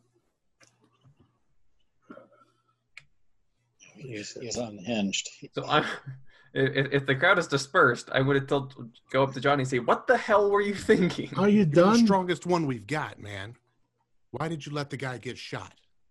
You were the strongest one. They weren't going to shoot you.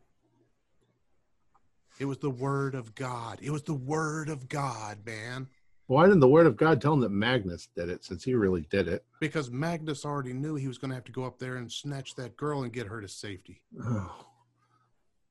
You're the biggest guy out here. Well, you You always brag about how strong you are and how badass you are. Right. And this time you could have just said, "Yes, I did it." Well, you, Yes, you, I do you even know But what's going instead on you here? were going Let's to walk just- that even know little what's going girl on here? to her fucking death No, because you were too much of an asshole to stand up and say, "Yeah, I did it," and take whatever was coming to you." Be No, you know what? for once. you know what? You weren't there when I intervened to stop her old man from being plastered on into the dust. Yeah, I see. Nobody got Yeah, plastered know. into the dust now, did they? Nobody did. But now we've got scrambled eggs all over the walkway. So that's just fantastic. So good job. Yeah, but that had nothing to do with what what this was. good All right. job. Everybody stop fighting. We just got to get back. We got to we got to clean up this mess. I'm kneeling down next to those next to the body. And I'm going to pray to Mordiggian as that's your sacrifice. You wanted a sacrifice, you've got a sacrifice. Here's your offering.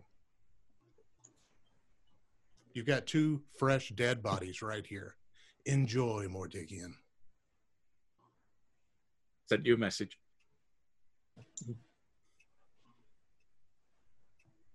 Very well. The crowd has somewhat dispersed, you say? Yeah, they're keeping the fuck away from you guys, definitely. did you see my Um, message? Which one's which one's smaller? The the whoever's smaller. Who's smaller between the two dead people? Ooh. I'm kind of doing something by the preacher when you walked over to the body. Uh, give me your choice for either an extreme power roll or Cthulhu Mythos, which is ever better. I uh well uh, my power extreme power no my Cthulhu extreme Cthulhu or regular Uh, it's either your extreme power or your Cthulhu Mythos skill total, whichever is better. Cthulhu Mythos. Uh, oh freaking two! I will send you a message.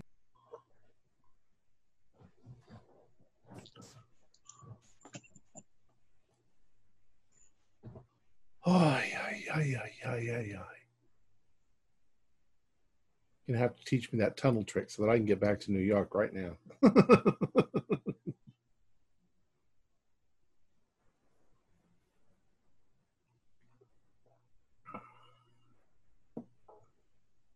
There we go. Hey, um, eventually, the rest of the posse that was with the sheriff uh, kind of tentatively come forward. Um, say, uh, gentlemen, should we uh, should we get this uh, cleared up? Do you have a mortician? We, we we need to get him inside. Just to the group and the sheriff. We need to get him inside now. Now. Now. Ooh, what were you talking I'm, about? I'm picking up the preacher's body. Inside where? Inside anywhere. Come with me. There's a Well, house nobody's- I know. There I know there's an empty house down here by the graveyard. and Yeah, I but- begin running with with the preacher's body. Okay. Go around The, to the downstairs. The thing. It's open. the posse at this point then are going to turn their attention back towards Hilliard's body on the ground. Uh, say, well, we might as well clear that up. Um, they are just in this kind of bewildered, stunned state of after what's gone down because this is this is the most action this town has seen in a while. Probably They just they don't know how to react. Bring him too. Same place. Now, who's all with us? Whoever wants to be. We're all with you. I I'm. I'm Yeah, going. right there. He's Nobody's he's- Uh, nobody's Magnus isn't. Magnus I'm- is I'm- with the girl. No, I'm, yeah, I'm with Susie. Yeah, You you're, you're taking it back home, so that, that's going to take you a little while. Let's say for the for the others then, for the other five, um, you can head back to the house that uh, Johnny states. This uh, got a dilapidated little old, uh, probably what would be a groundskeeper's or say gravediggers building on the edge of the cemetery. What the fuck Take is him to the basement. just uh, just like he said, he'll be all right. He's shedding. Oh, well, you'll definitely want to take him to the basement. I'm just going to hold the pre. I'm going to hold uh, Doctor Valenza's hand. I'm like, what the fuck? Oh no, this is fascinating. Yeah, stay in the back. I've got my notebook. I, I want to. If Love I this. see him ch- moving now or trying to break out of it, or No, it's still still a lifeless corpse. it's happening, it will happen. I know it'll happen. What will happen? He's shedding.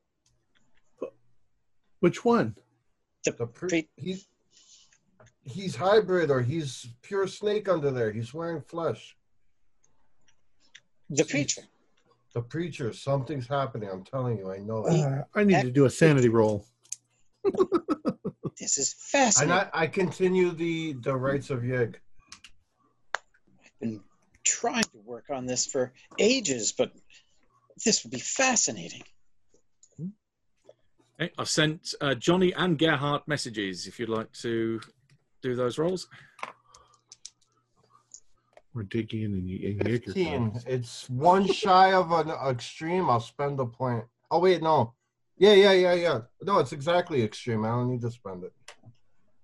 Okay, so it seems like both of you got some both of you got some pretty good rolls there. Then, seeing uh, Johnny's response.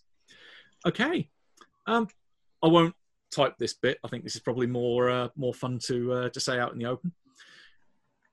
Johnny, you feel your arm become a little bit more normal. Uh, if you have a look down at it, you're you still have the clawed fingers, but you haven't got so much the hairy expanse going up your arm. The skin feels maybe a little little leathery, but it's more back to normal. It's definitely not the hairy mass that it was. And from down in the dark, from down in the tunnel, there is a wave of acceptance which comes comes your way. And as if that makes us better, that makes us more even.